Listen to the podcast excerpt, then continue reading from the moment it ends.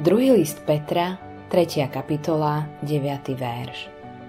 Pán nemešká so zasľúbením, ako sa niektorí nazdávajú, že mešká, ale vám zhovieva, lebo nechce, aby niekto zahynul, ale aby sa všetci dali na pokánie.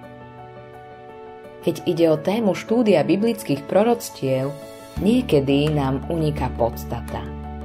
Môžeme byť posadnutí vecami, o ktorých si myslíme, že sú naplnením biblického proroctva, ale v skutočnosti ním nie sú.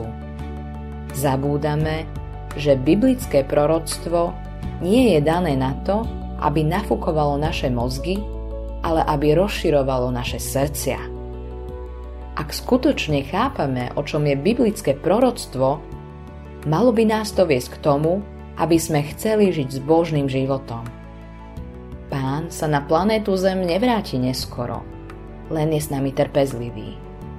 Tu je to, čo hovorí Biblia. Pán nemešká so zasľúbením, ako sa niektorí nazdávajú, že mešká, ale vám zhovieva, lebo nechce, aby niekto zahynul, ale aby sa všetci dali na pokánie. Boh čaká. Spomínam si, ako začiatkom sedemdesiatych rokov minulého storočia všetci hovorili o Ježišovom návrate. Modlili sme sa. Príď, Pane Ježiši. Nie ste radi, že na naše modlitby neodpovedal? Veď od roku devätnásťsedemdesiat prišlo ku Kristovi oveľa viac ľudí.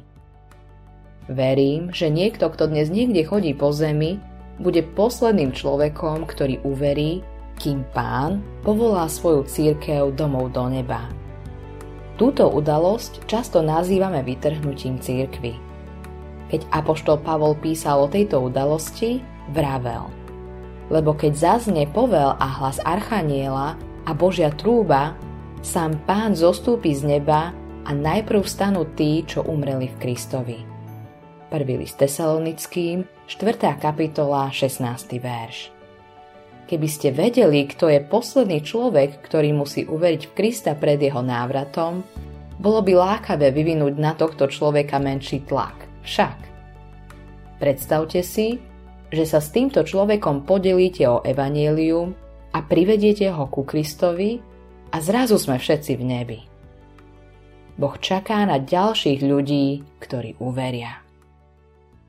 Autorom tohto zamyslenia je Greg Laurie.